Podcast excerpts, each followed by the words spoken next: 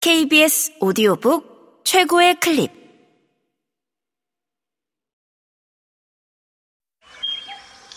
케이비에스 오디오북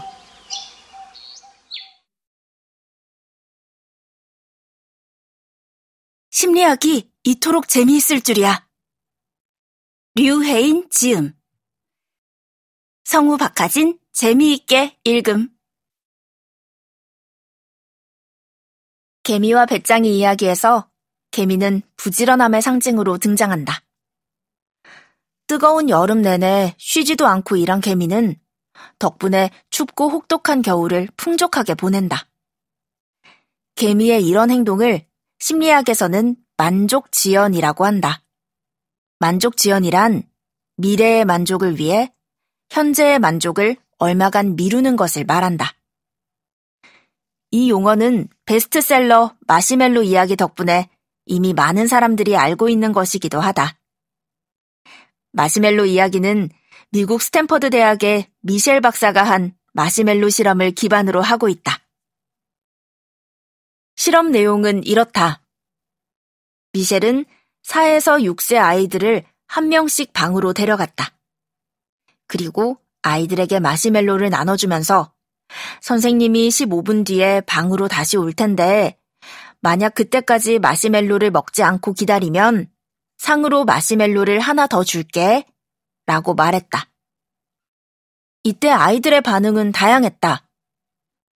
선생님이 방에서 나가자마자 마시멜로를 바로 먹어버리는 아이들이 있는가 하면 십오 분을 꾹꾹 참고 결국 마시멜로를 하나 더 받아내는 아이들도 있었다.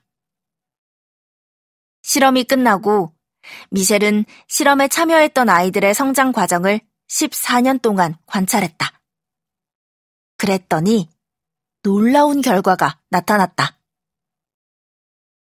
십오 분간 마시멜로의 유혹을 참아낸 아이들은 마시멜로를 바로 먹은 아이들보다 학교 성적이 훨씬 높았고 교우 관계도 원만했다. 심지어 미국 대학에 지원할 때 쓰이는 에스에이티 평균 점수가 이백십 점이나 높았다. 다시 말해, 마시멜로의 유혹을 이겨낸 아이들이 그렇지 못한 아이들보다 성공적인 삶을 살 가능성이 훨씬 높았던 것이다. 그렇다면 어떻게 마시멜로를 먹고 안 먹고의 차이가 이러한 나비 효과 같은 결과를 가져온 것일까? 사실 실험에 쓰인 마시멜로는 유혹을 상징한다. 그래서 마시멜로가 먹고 싶다는 욕구를 참는 것은 인내력 문제로 귀결된다. 아이들은 미래의 마시멜로를 하나 더 얻기 위해 눈앞에 있는 마시멜로의 유혹을 견뎌야 했기 때문이다. 마치 이솝 우화 속 개미가 여름에 당장 쉬고 싶은 마음을 꾹꾹 참은 것처럼 말이다. 미셸의 마시멜로 실험은 참는 자에게 복이 있다. 고통 없이 얻을 수 있는 것은 아무것도 없다. 인내는 쓰다. 하지만 그 열매는 달다 등 인생의 진리라 일컬어지는 수많은 격언과도 일맥상통하여 선풍을 일으켰다. 또 각종 자기개발서는 만족지연 능력이 성공의 열쇠다 라고 강조했다.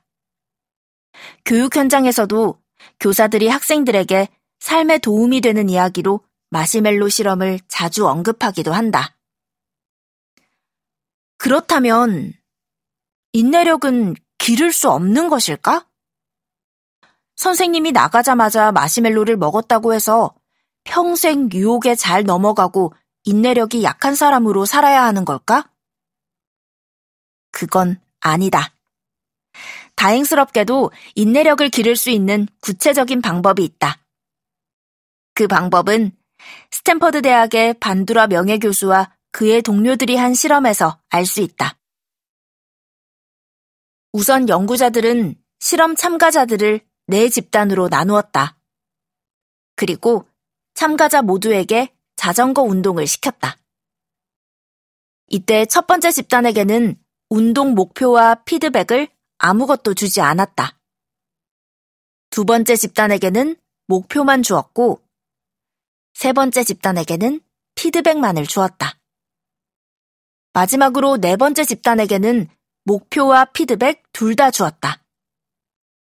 여기서 말하는 목표란 오늘은 어제보다 삼 분 더 운동을 하겠다와 같은 것이었으며 피드백은 멋져요, 좋아요, 다리 근육이 좀 더 탄탄해진 것 같네요 같은 것들이었다. 실험 결과 목표와 피드백 둘 다 주었던 네 번째 집단에서 자전거 운동 시간의 증가폭이 가장 큰 것으로 나타났다. 즉, 목표에 맞춰서 운동하고 주위 사람들로부터 피드백을 받을 때 인내력이 크게 향상된 것이다. 그런데 마시멜로의 실험대로 삶의 초점을 미래에 맞추고 현재의 행복을 미루는 것이 과연 옳은 것일까?